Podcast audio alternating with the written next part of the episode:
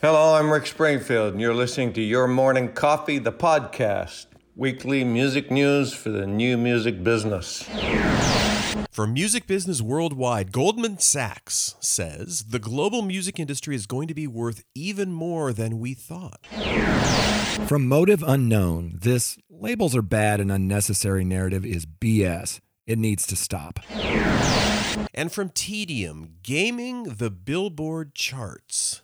Well, well, well. Ooh. So much to talk about, Jay. So much to, to cover. We are looking forward to it. We are glad you are here. So let's get started because here we go. Stand by for transmission. This is London calling. Wake up! The revolution is at hand! Your morning coffee is on the air. On the air. On the air. On the air. On the air.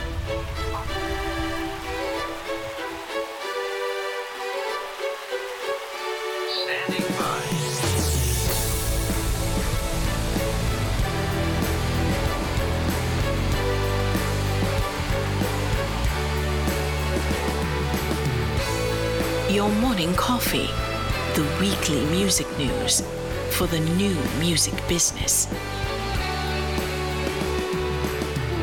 It's the highly curated, agitated, advocated, moderated, and liberated digital music information that you need to know. We are your digital music authority. And now, from our studios in Hollywood, California, here's your hosts, Jay Gilbert and Mike Etchart.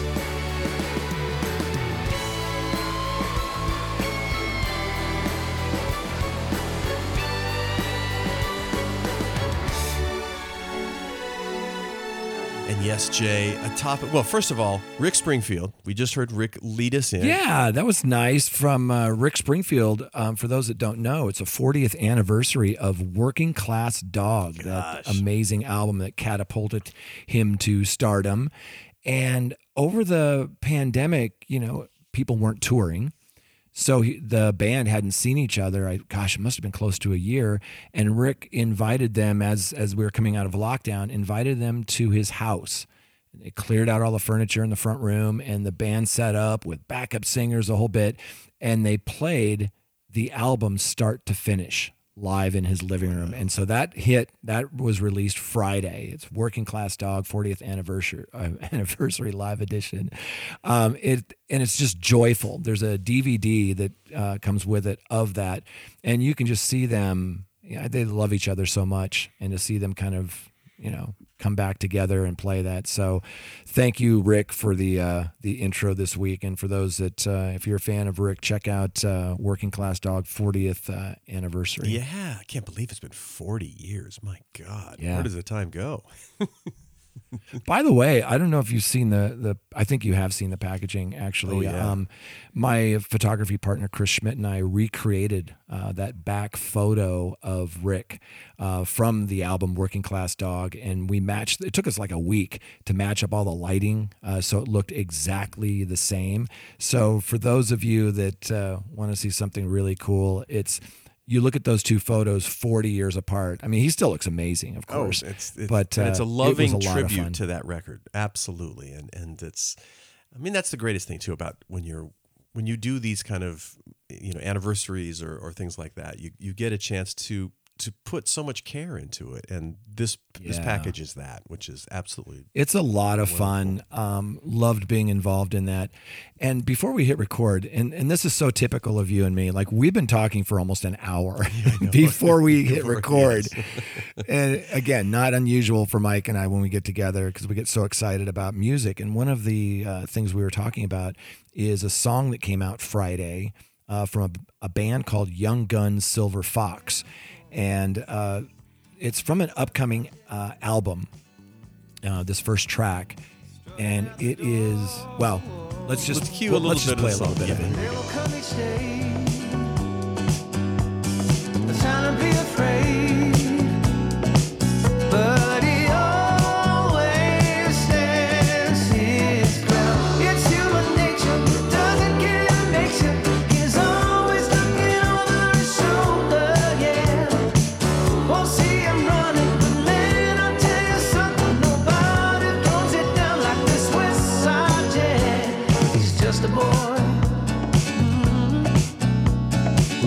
Touch a fly. Yeah, he's the West Side Jet. Who ain't afraid to cry. What a what a cool song! And as we were saying, it, it's such a nod and a, and a um, you know, it, it, there's something so 70s about it. Not only in the in the Yeah. production, but also in the in the harmonic choices of the, of the song. It's just got great great sounds and great parts and. And you know, it reminds me so much of something like Silk Sonic. You know, which, which is it's such a loving. I think- I use that word again. We're talking about loving tributes, Yeah. but, but that's uh, that's a, an acknowledgement of a, of a different era, and Yeah. it, it, it takes you back. And you mentioned um, Pablo Cruise. Uh, when I was in high school, I got to see Pablo Cruise live, and they were so good. yes, and that this and, and this you and I talked about this for sure. Yeah, it's it's definitely got that vibe, not only in the instrumentation like you mentioned, but just um, these are very good musicians. They're not rely, relying on auto tune or you know somebody else's loops and beats and things like that. I mean, it, it comes back to those bands that we love, like Steely Dan and Toto, and some of these that at the time we maybe didn't know how brilliant they were as musicians. We just thought the songs were cool.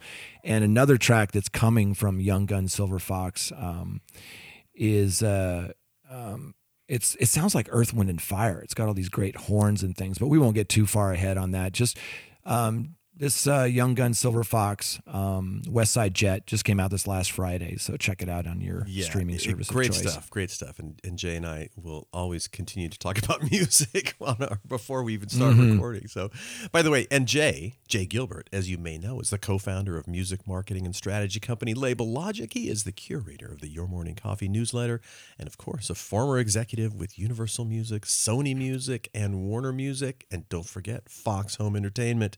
He was there doing the do. Th- Thank you, brother. And uh, Mike Etchart, sitting here, my uh, co-host and good friend, is a, a longtime host of Sound and Vision Radio, formerly of SST Records. Got to check out that book that's coming out. Yep. Warner Music, Capitol EMI, and Universal Music. Indeed, indeed, indeed. And uh, Yeah. we have so much fun talking about all the great stories that Jay puts together for his newsletter. And then we just fall into the rabbit hole of bands we've been listening to. And then, Yeah. but now we're talking. And by the way, we should talk about our sponsors, Jay, because Yeah. they certainly help us do the boogie every week.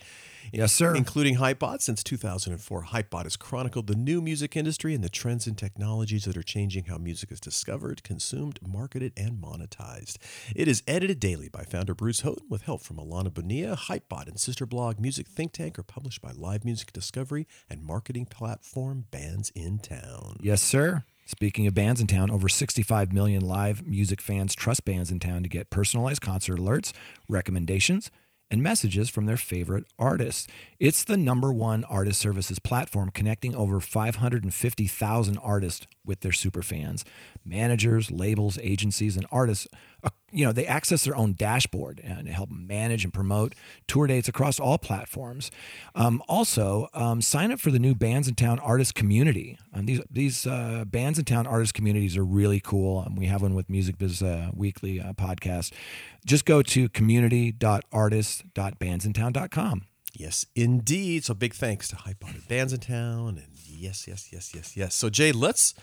What do you say we jump in? I mean, there's just like some amazing of- stuff to chat about. We'll start with the Well, I told you earlier, you know, it's it's an embarrassment of riches Yes. because there were so many stories in your morning coffee this week that you and I wanted to talk about, but honestly, it would take hours and hours. Um, so definitely don't miss this uh, this last Friday's newsletter.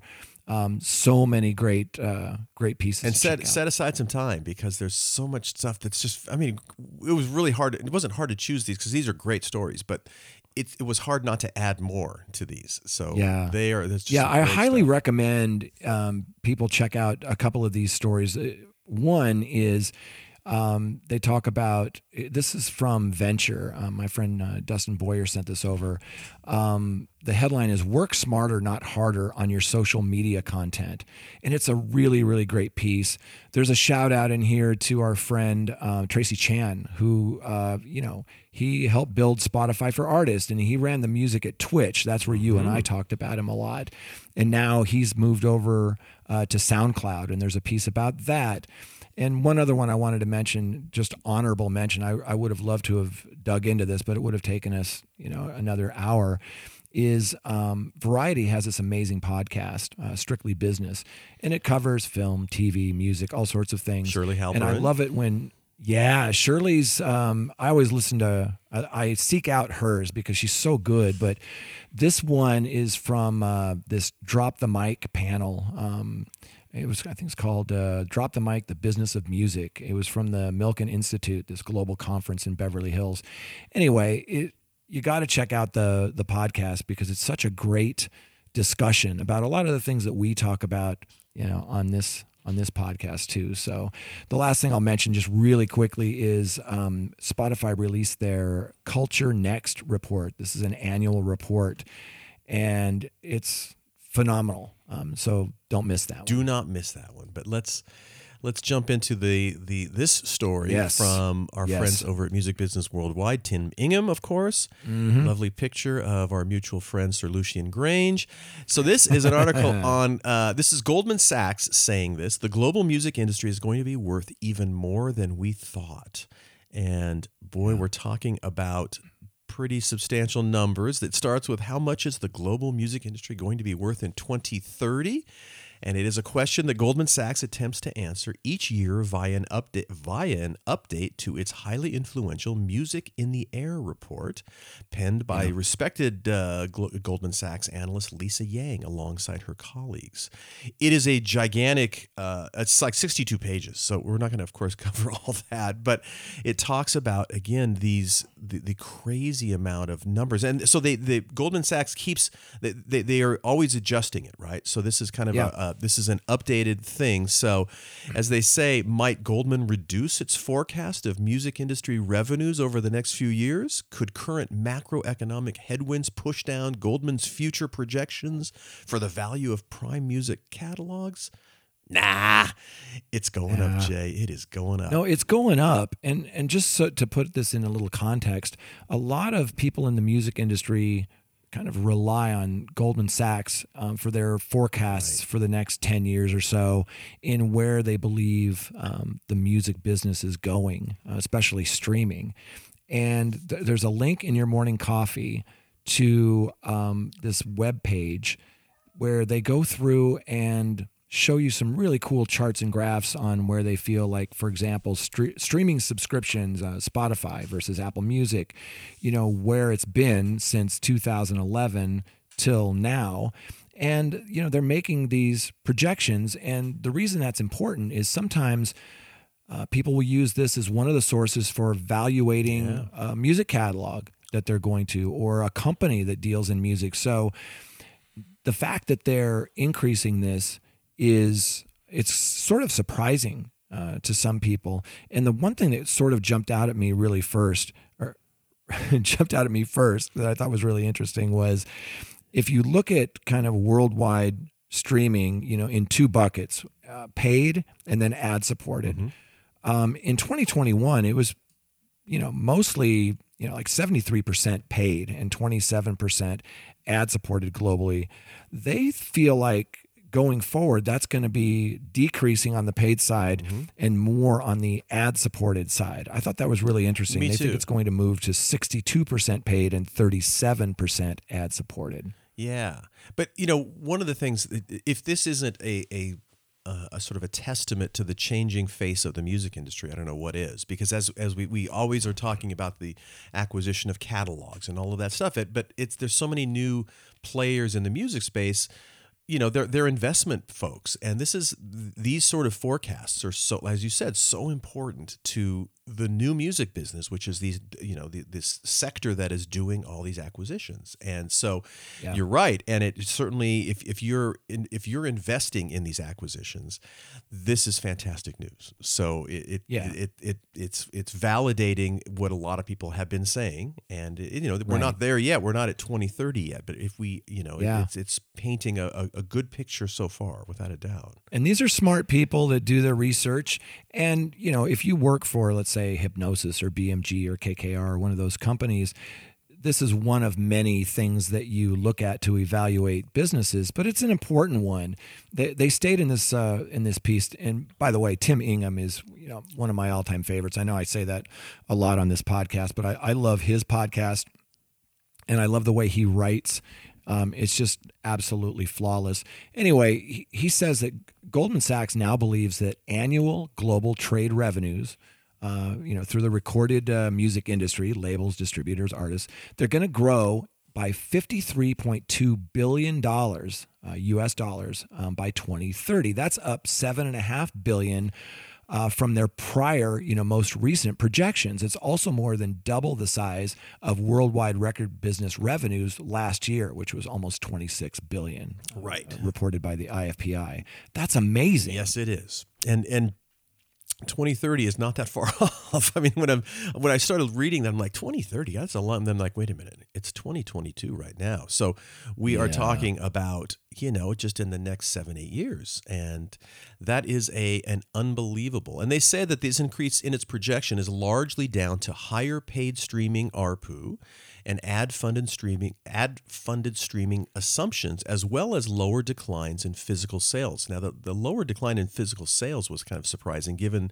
how much we talk about Well, they talk about the value of vinyl. It's Yes. Mm-hmm. a premium product, so it, it generates more revenue, and as that increases, but. Uh, t- Tell our listeners what ARPU is. I know we talk about this a lot, but I, I always want people to understand when we drop that. Of course, a- that, that our, our favorite acronym. Uh, it's average revenue per user, right? And so, and it's it's the number that everybody is looking at, and um, and it's a funny name, and it's a great name to name an animal if you have a dog or a cat or something.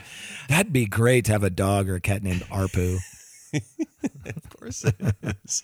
You know, they talk about publishing and Yes. that it's not just recorded, you know, they moved up their forecast on global music publishing. You know, previously Goldman Sachs suggested that annual trade revenue in the publishing world would reach 10.6 billion in 2030, but now they bumped that up a full billion dollars to 11.6 billion.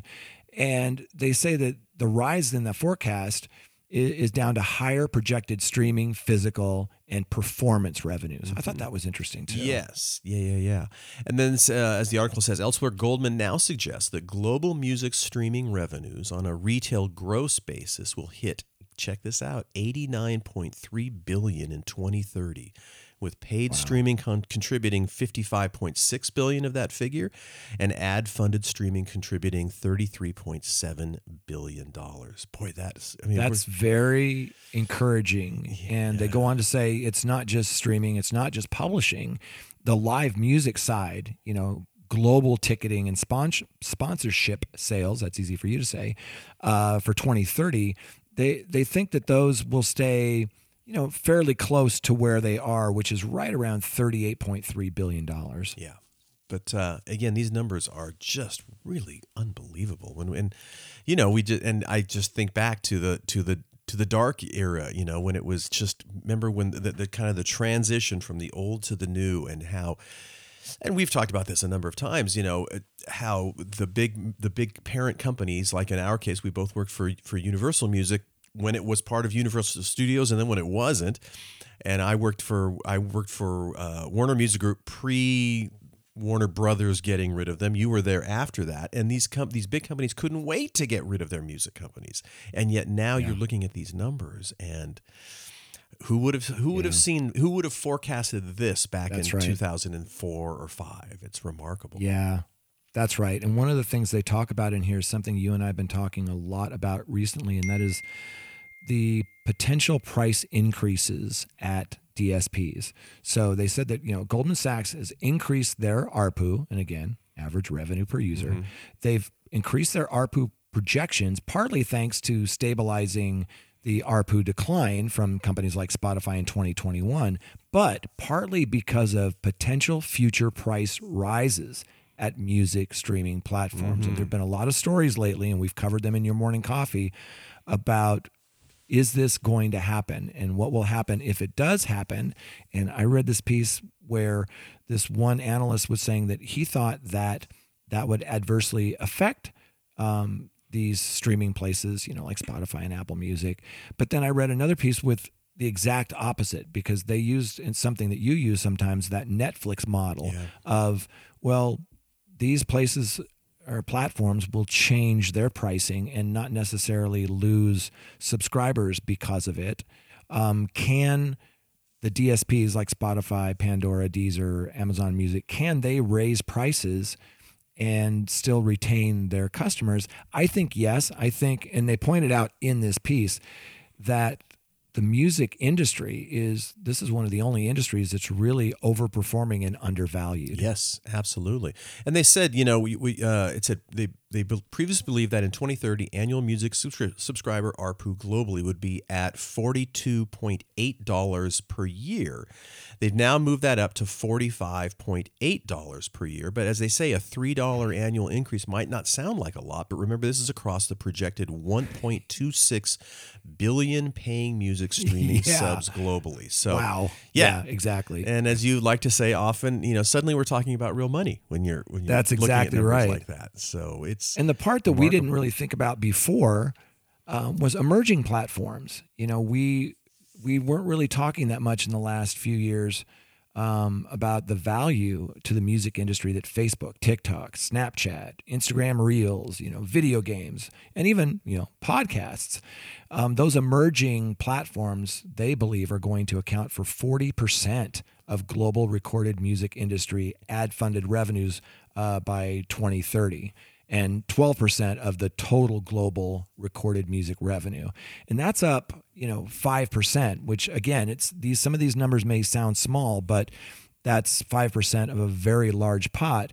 And you know, we we mentioned that the music industry was sort of under monetized and that's what Lisa Yang and her team at Goldman Sachs say and I, and I'm quoting them, our analysis shows that music remains one of the most under monetized forms of entertainment with spending still 40% below its historical peak while consumption continues to grow year after year. And that's that thing that you and I talked about, I think it was last week or the week before, that, you know, 2021 was a record year as a dollar figure, but not value because of inflation. 1999 still holds that award. Yeah, but boy, this is this is really great news and very fascinating to see how they got these numbers. And and I love that they continue to kind of mess with them, you know, and and and revise and go back and look at the numbers again. So really interesting article and boy, just Yeah. you know, check it out and and it's buckle in because if that's if this holds true, Yeah. it's going to be That's going to be that's a encouraging. And very the last thing I'll nice say on it really quickly is when you get to this piece, in the first paragraph, there's a link to the Music in the Air uh, report um, by uh, Lisa Yang and her team. And you and I talk about this sometimes how uh, some of these platforms will make these reports available in such a visual Oh. visually appealing way. And if you click on that link this is one of the best websites. It just spells It's everything out simply. Yeah it's absolutely gorgeous. And uh, they explain um, you know everything that we were just kind of describing and you can visually see it uh, in a historical sense, and they even add some things that aren't in the uh, Music Business Worldwide report. So I highly recommend you uh, clicking on that link and checking out yeah and a lot of cool part you know like what's behind the surge and lots of eh, really interesting sections of that are just really worth pulling down and looking again you got to set aside a fair amount of time to go back and look at the newsletter because there's so many Yeah. amazing articles and it's it's a lot of great stuff so.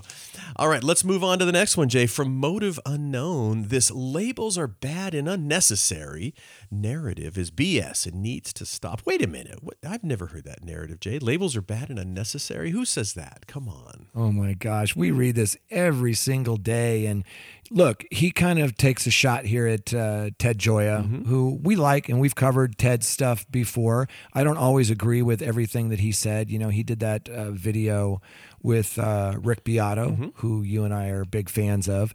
And there were some things in there that I took issue with. But uh, all in all, Ted is a, a super smart guy um, great experience in the music industry. But before we dig in, this Motive Unknown, uh, this is their blog. It's called the Motive Unknown Digest. And um, this is written by Darren Hemmings. And I subscribe to their, uh, they get, I think it goes out three times a week. You can get emails from them and they, they cover the music business. And it's really, really great stuff. It's really kind of focused on the UK, but you know, it's a global music industry. Highly recommend checking out uh, Motive Unknown, and kudos to Darren Hemmings and uh, his team. And he he kind of kicks this off talking about a story that you and I covered um, in your morning coffee, and the headline was "Record labels dig their own grave." And the shovel is called TikTok.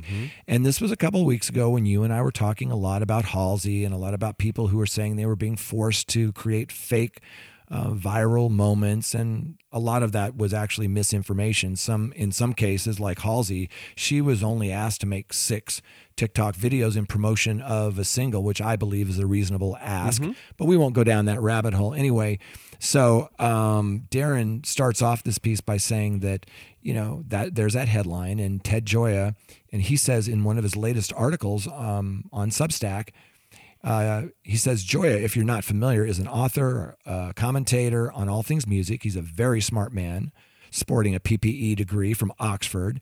And he says, I've referenced his articles in the past. He is a high profile commentator read by many. In this latest piece, though, I can't help but feel Ted Gioia is guilty of some pretty lazy assertions, uh, further perpetuating the labels equals bad narrative that I find to be increasingly toxic. And I will say that uh, when you and I talk about this, we never ever bash labels.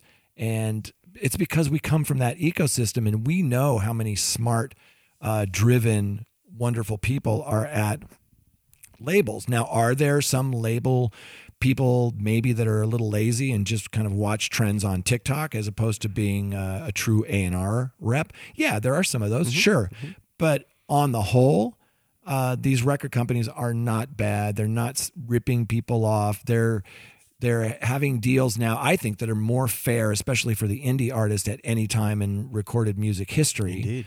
And I I can't I can't agree with Darren Hemmings more. Not to pick on Ted Gioia, you know, he has a right to his opinion, but this kind of it's easy to pile on and say, "Oh, well, screw the labels. You know, I'm going to do this myself."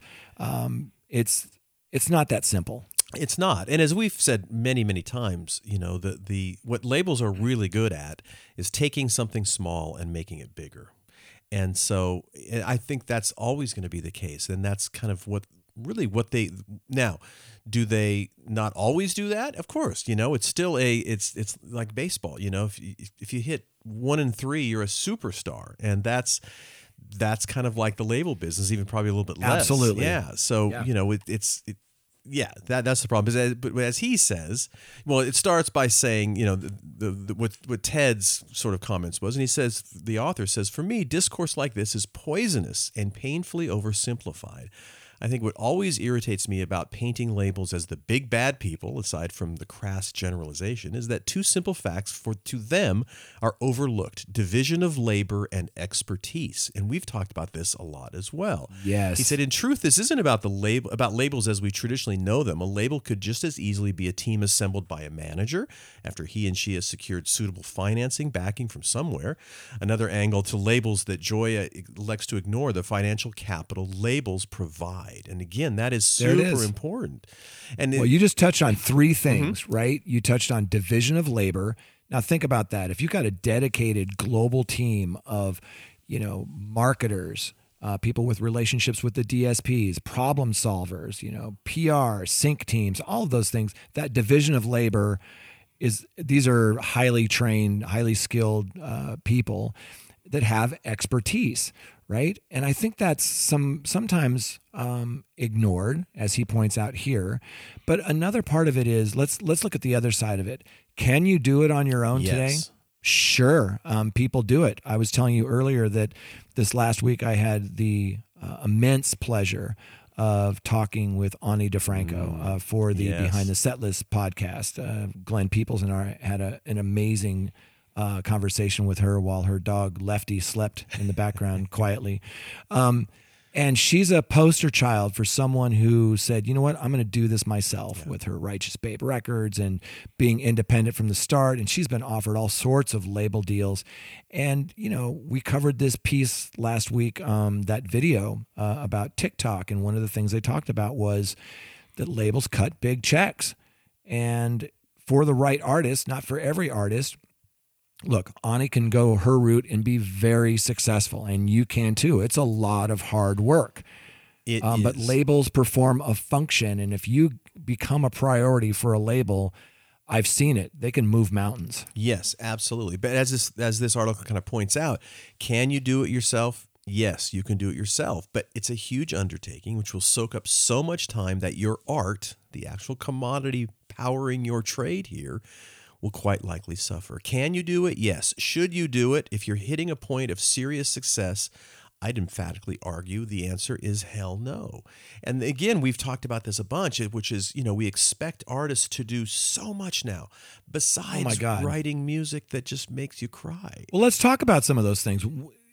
You just brought up a, a great point.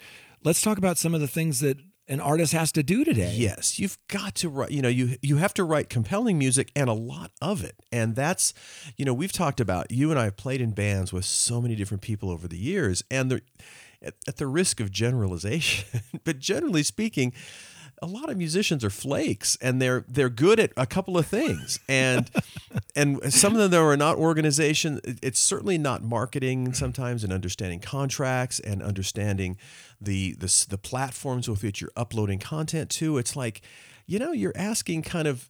It's just asking so much of artists. It really is, and so Right.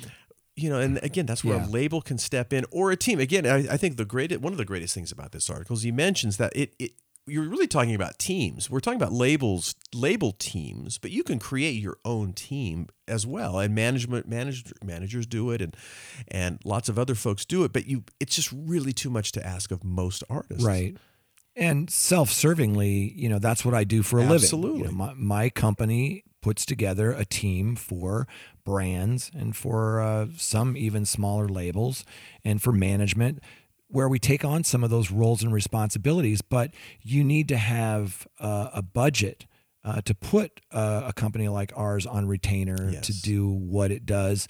And there are a lot of developing artists that simply aren't to that point. But that that division of labor that you're talking about, um, as he points out in this article, that that exists as a concept for a very good reason. You find others to take these roles on Facebook, Twitter, Instagram, YouTube, you know, TikTok, Twitch, whatever it is.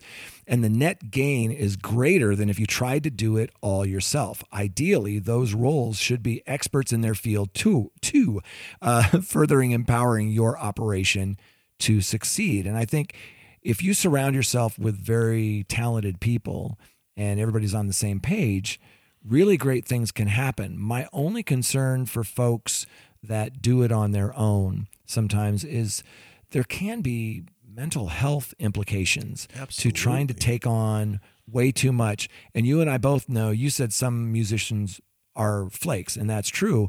But I also noticed that musicians in general, um, you can't paint everybody with a broad stroke, but they're, you know, what Alice Cooper calls the fragile elite. You know, they're very emotional, they're very in tune with their art, they're fragile in some way, shape, or form. And that's why sometimes substance abuse pops up. Sometimes people snap. It's it's really challenging when you put all this stuff on their plate. But that's another reason why um, it helps to have a great team around you, and that's typically uh, a label. And last week we talked about a billboard piece with, you know, Adam Abramson and some of these great marketers who are evolving and changing with the times, but they're doing a lot of this work so their artists don't have to. And you get a good label like Atlantic behind you, or you know, Nonesuch behind you, or Righteous Babe, or whatever it is, New West, uh, Sub Pop. You, I could go on for hours. There are a lot of great labels out there. If if they get behind you, they use their relationships to help build your career. And let's not forget, a lot of what artists need is problem solving. Mm-hmm. And things go wrong. And these labels are very good at knowing how to solve problems quickly. Yes. Now I will say that I've noticed, and I think you, you we, I think we've talked about this as well. I certainly noticed it in the publishing arena as well. That I think there's this kind of trend where labels, book publishers, lots of sort of content companies will release lots of things at once to kind of see what sticks. And I think there's there's been a trend lately of, of that. And and then when they see what kind of is is clicking, then they'll they'll focus and and divert a, a lot more money and strategies and attention to that product. So uh, that's that's happening. I want to at least I'm noticing it I want to mention Yeah. that as well. But but still I think, you know, uh, it's again it's it's about a team and labels provide that and they've been doing this for for decades and and while the landscape has shifted they are very in tune with what's going on and when when they're working they're working hard on your behalf and i i, That's I do right. agree with him it's not Yeah. it's not the sort of boogeyman sort of negativity that that it that it it's painted out to be by many in in, in the music Right. industry. And I think that what draws the ire of, you know, Rick Beato and Ted Gioia, at least recently, was the story around TikTok and the perception that labels were pressuring Yeah. um, artists to do fake things to uh, basically do the job of the record company marketing uh, team and that they were maybe getting a bit lazy in their A&R signing artists that had never played a live show that some of them only had 15 seconds of certain songs that then they would quickly go in and make a song out of and they just were not prepared like the artists of the past who let's take Guns N' Roses for example they they toured their asses off. They played so many live shows before they got signed. They were um, their live show was down. Yeah. And when they went in the studio to record and when they started playing live, uh, it, they hit the ground running.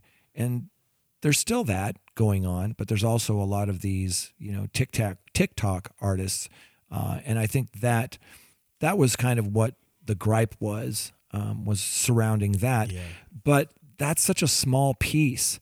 Yes, there are a lot of people watching TikTok um, to see what's popping and and seeing if they can get some streams out of it. But remember, it's it comes down to the way the music industry pays on streaming. It's paid on this pro rata or this big pool model where you need to get market share because that could mean a lot of extra revenue for your label if you're getting that market share. Um, versus the user centric model that we talk about, where you're paid exactly on what uh, your listeners are uh, listening to.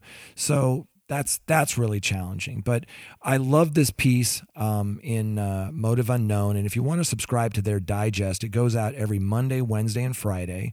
And like I mentioned, pr- predominantly in the UK, but also in US and Europe, um, it's pretty popular, and it's kind of one of my go-to sources. Uh, I just love the way that they take a look at music news each week. Yeah, and I and I appreciate the perspective. That's like music business worldwide. It's it's you know we're we're such a big country here in the states. It's I really like getting the sort of worldview that that some of these uh, outlets provide, which is which is Yeah. very valuable for sure. Yeah, let's let's let's do our last one, Jay, from Tedium, gaming the Billboard charts, and it's it's you know I I would uh, what, what kind of got me interested in the article is it, it starts by talking about Casey Kasem, and I was last weekend I went up to a wedding up in Northern California, and I was driving around, and you know I, nothing is more fun than listening to different radio stations, you know when you're in a new Yeah. city, and Yeah. there I was listening to he- the American Top 40. It was it was a it was a, a, a re-record, of course, because Casey Kasem died what ten years ago. He's been gone for quite a while now, um, and it was a it was a re just a replay of one of his you know top forty shows from 1986, and it's it's. It's I'm like I'm kind of driving around. I'm like, wow, that's these things are being and I and we have Sirius in one of our cars, Sirius XM, and you know you you can listen to the Tom Petty uh, station, and there's Tom as if he's still living, and it's you're talking Yeah. about some of these eternal artists, and and they're they're we still listen to them even though they've been gone in the case of Casey Kasem for a long time. But anyway, so it starts by talking about Yeah. Casey Kasem and and kind of the what that did to Billboard as a magazine in terms of just getting the general public understanding Oh, what changed Billboard was. everything. It changed everything. And then kind of the idea about charts and how important charts are. And it really was started with his American Top 40 show that started in 1970. And I remember listening to it as a kid and loving it. Yeah. And Oh, yeah. so this this this kind of setting the stage is is basically how prior to his show the general public had no idea even what Billboard magazine was and why would they? No. It's a trade publication.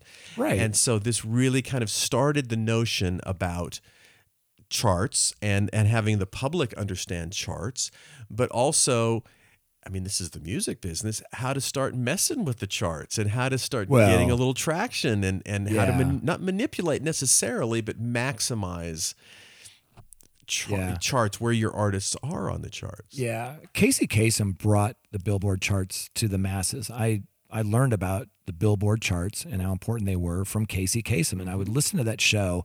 And it, this is like a three-hour show, and what I loved about it was he would tell all these stories Oh yeah. um, about the artist, and you learned so much because there wasn't the World Wide Web, and you couldn't just Google something. And I learned a lot about the artists from Casey Kasem.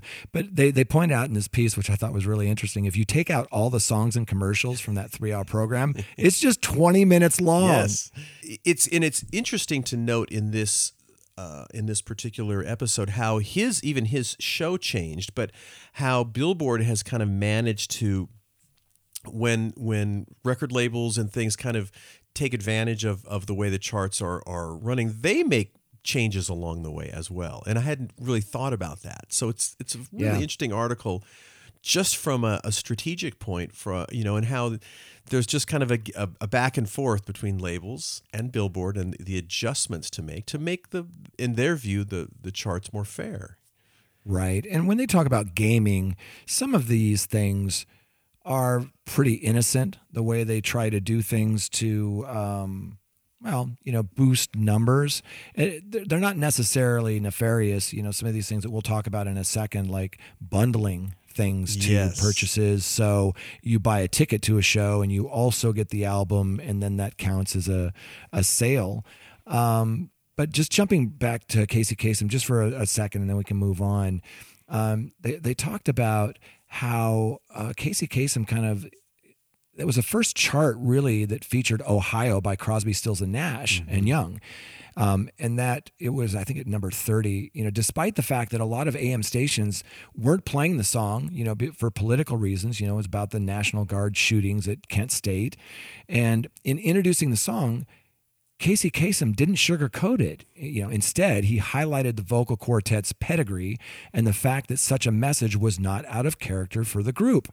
Quote, those are heavy credentials and you expect heavy stuff from them, right? And then Billboard writer Rich Appel said that was one of the things American Top 40 did.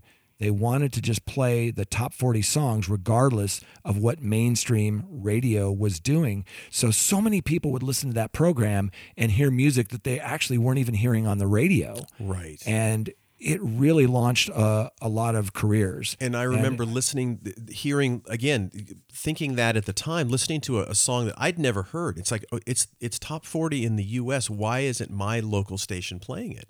And I didn't know the answer to that, but that was certainly the case. That a lot of stations, for whatever reason, didn't play a lot of the songs that were literally in the top forty. Yeah, yeah. They it. We'll get into in the last part of this article. There's some some things, some ways that they're you know, quote unquote, gaming the system, and and that's that's the best part. But I did want to touch on this catalog thing because I thought this was really interesting because we talk a lot about catalog you and I you know because people are acquiring catalogs and selling catalogs. And it, you know it says the number of albums that were listed on the pop catalog album chart during its first appearance that was in 1991 that are still on the same chart this week. And you know kate bush's uh, you know she's back on this week. Of course we've heard all about that. But apparently dis- despite the fact that acdc's back in black is continuously sold during that entire period people are still buying it at a regular clip. Back in Black has been on the pop catalog charts for at least 1,123 weeks over the past 31 years, which means 21 full years of the past 31 years have featured ACDC's work, that album, you know, somewhere in the chart. But compare that to Bob Marley's Legend, you know, which has appeared over 1,520 weeks. Journey's greatest hits, 1,355 weeks. Uh, Creedence Clearwater Revival's Chronicle, uh, 20 greatest hits. ACDC has been slacking compared to some of these other albums that have been on so long. They mentioned that other catalog albums frequently appear on the chart, like Metallica's uh, self-titled 1991 album, uh, the Beatles' One, Bob Seger's greatest hits, etc. I mean, catalog is still a majority of the business. It's it's still a beast, but with all of these charts, you might lose sight of what is actually being consumed. Right, exactly. And that's, you know, the, the catalog numbers are just so dramatic when you think about the, the amount of time those have been on the charts. And and I will point out too, you know, when you talk about Ars Development, we've talked about this, you know, uh, Pink Floyd's Dark Side of the Moon, which of course is on these same catalog charts, that was their, I believe it was their seventh album. And, you know, so, and they were, they were they were as a semi-successful band, but nothing to these heights. You know, I think now a band would never have gotten to that seventh album with with No the numbers way. of the first Pink Pink Floyd albums. But I don't think labels stuck with it in those days, and and Yeah. and and we have these some of these kind of gigantic hits. So anyway, but as as we kind of move forward, you're you're talking about again how how the the the the charts have kind of moved and and been massaged over the years and kind of how they've how labels have taken advantage of the the way the, the charts are structured and Yeah. and then how how Billboard were kind of then maybe sort of re revisit why they're how they kind of set it up and I, some of the stuff I never really had thought about. I don't know about you, but you know, we would when I was in labels, I would just get Billboard and look at the numbers and like, oh, okay, that's interesting. Yeah. You know, we're we're number thirteen this month or whatever it is or this week. Right. And, And that was a big deal, right? Yes. But we didn't know some of these rules. I mean, I had heard some of these rules and some of my know, some of my actually didn't. They talk about one in the mid to late 90s where, you know, rock bands, or more likely their labels, decided not to even bother releasing physical singles. I'd forgotten about this. Instead of just letting their songs chart, you know, where they were, you know, um, the modern rock tracks chart put no weight on the physical single. This, of course, worked out great for labels which wanted to sell people a full album and not the track. Billboard required singles to have corresponding uh, physical sales to appear on the Hot 100. So there were all these different rules about uh, releasing music and what charts they would appear on. Right. And so they, they, they kind of have a list of, of sort of five ways uh, that artists and labels have successfully gamed the Billboard charts. And it's not, gamed sounds a little bit more nefarious than I think Yeah. it really is. So that let's just say so have take that with a grain of salt. yeah, right? they've taken advantage of it. And one of the things they mention is the January sleeper hit in the early 2010s. An odd phenomenon kept happening at the beginning of the year. Artists with cult followings were topping the Billboard 200 with extremely low numbers of sales. And remember, you know, one of the things you and I have talked about often is how it's how one of the biggest changes of, of our business now is it's it's the lack of of uh, reliance on needing that that fourth quarter smash hit when you stack up everything. But here's people were taking advantage of that scenario by waiting till Yeah. January, and they they mention in this. Amos Lee, who's a great artist and one of I'm very uh, an artist who I play a lot and dig.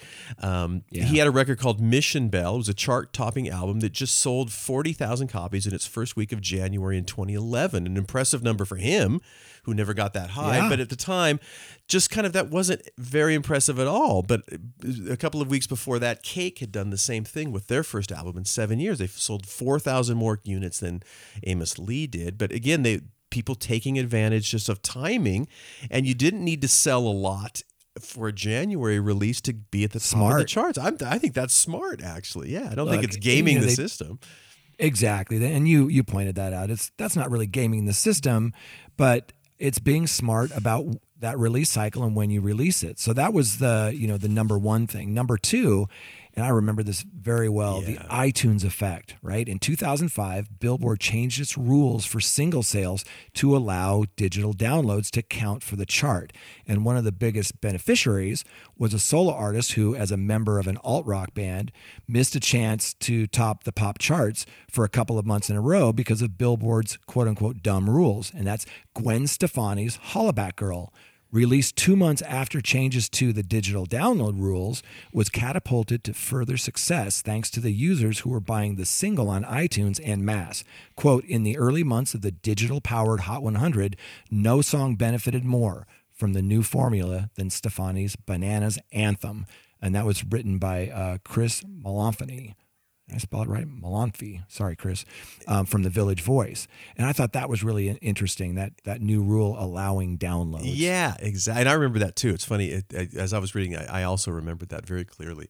Uh, number three was the sales only Hot 100 appearance. By the mid 90s, bands such as Nine Inch Nails and Pearl Jam were established enough that they could release physical CD singles that would sell well enough in record stores that they would chart on the Hot 100 with a song or short EP clearly targeted towards their existing fan bases without a smidgen of pop radio play. Their fans weren't just listeners, they were collectors, which is why Nine Inch Nails' The Day the World Went Away, a particularly pop unfriendly song, was very briefly a top 20 hit in early 99, as well as why Pearl Jam's uh, Merkin Ball, a two song EP intended as a companion to the Neil Young's Pearl Jam.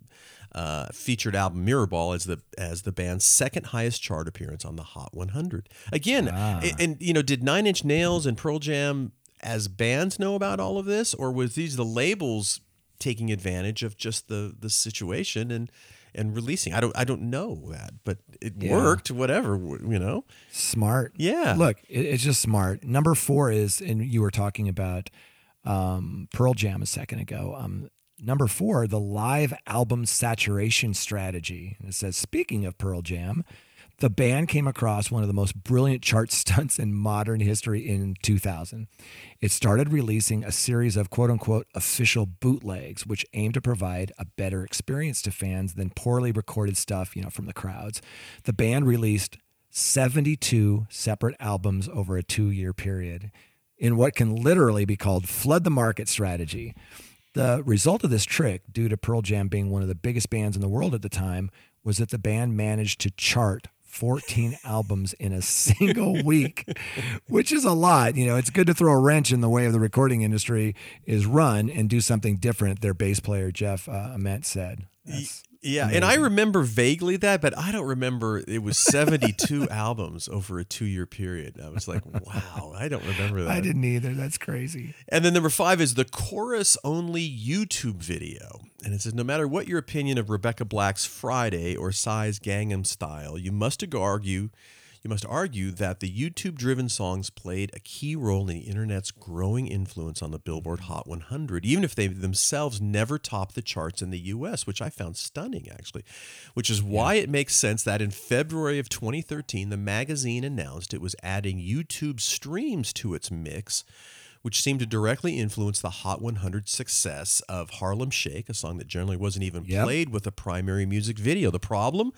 The rules were loosey goosey, enough so that in 2017, Post Malone gained chart mojo from a version of his single Rockstar that was effectively a three and a half minute long loop of the chorus. it was a brilliant move, but this was too far for Billboard, which adjusted the YouTube method- methodology in 2017. So Yeah. it's you know again it's it's massaging it's work you know and i get it from billboard you know you you, you adjust for the technology of course but then that kind of makes funny little ways that you can again they call It's it a- gaming but you can you could just take advantage of the system I Yeah, well, if you call it a game, I, I call it cat and mouse because of what you just described. Things change, technologies change. You know, they talk about YouTube videos, they talk about streaming. You know, in this, they talk a little bit about bundles, and that that was a big thing for a while. Is bundling certain things, whether it was merch or tickets to a live show, um, to you know. Uh, get more of those sales. And of course, you know, they had to change those rules. You know, an album can't be included in the price of a ticket or shirt anymore. Um, but is an opt-in add-on, you know, that has to be made clear to uh, to buyers. So this is all super interesting stuff, and I think that it'll be interesting to see what new technology brings and ways that people either I you know I don't like maybe using the term gaming the system and a lot of this is just being smart about the system and using it to your advantage. Yes, and that's listen. That is everybody's job. If you're if you when you're marketing music, and it's it's a feather in your cap when you say you know this artist is is at number one in Billboard or whatever top ten or you know it's these are all things that you use on the marketing angles and standpoint to to promote your artist. So why wouldn't you do whatever you can do without truly Yeah. kind of breaking the rules? Um, Yeah. And, there was an article in your morning coffee last week about how people use iTunes, not Apple Music, iTunes, the download charts now to kind of brag, hey, we have a number one album at iTunes. And, you know, certain adult albums uh, typically will do that. And it it's a lower bar uh, to hit that number one than maybe it used to be, you know, from back in the download era. But I also see people doing things like, you know, another great chart is Amazon's movers and shakers, which is on a on a 24 hour kind of rolling basis of and and that's as a percentage. So if you go from 100 units a week to, you know, a 1000 units a week, you could be in, you know, maybe in the top 5 of that of that chart. But people love charts. And there's more charts now than ever before. And you look through Billboard, which I do, and it's it's amazing at all of the different charts. And you can I think you can go on Luminate and see all those different charts as well. And it's there's a chart for everyone, right? And you're right. It does it looks really good in print to say, hey, we're number one and way to go and here's a plaque and you know, a high five and that sort of thing. But it is really fun to kind of look at the way that uh, the sausage is made and how people kind of uh, manipulate that a little bit. Yeah, and uh, but that again, that's your job, you know, to to do what to, to get your thing marketed and out to the people, and yeah, so it it is. uh, In many ways, you got to tip your hat to the the, the creative ways with which people. Uh, Well played, sir. Yes, well, Well played, played. sir. That's that's that's the best way of saying it. So, and on that note, Jay, we we gonna call it a day. It is uh, so fun to always chat about Aw. these wonderful articles. And again, this this week's uh, newsletter was just action packed. You got Yeah. folks go back and, and check it out, check it out again because there's so many amazing articles and. If only we could ta talk about all of them, but just not enough hours in the day. So That's right. uh, we do, of course, want to thank our wonderful sponsors, Hypebot and Bandsintown, for helping us to to make it happen, and we uh, certainly appreciate it. And we are marching towards 100. Jay, we got another three to go, 98, 99, and then the hundredth. So very exciting, and we sure appreciate Yeah. everyone listening into So the show. Absolutely. So happy Father's Day, Jay. We're recording on the Saturday before too, Father's brother. Day. So. Uh, if uh, anyone listening that was a father, hopefully your Father's Day was excellent. And uh, we appreciate you listening in. And we'll see you next week on the Your Morning Coffee Podcast.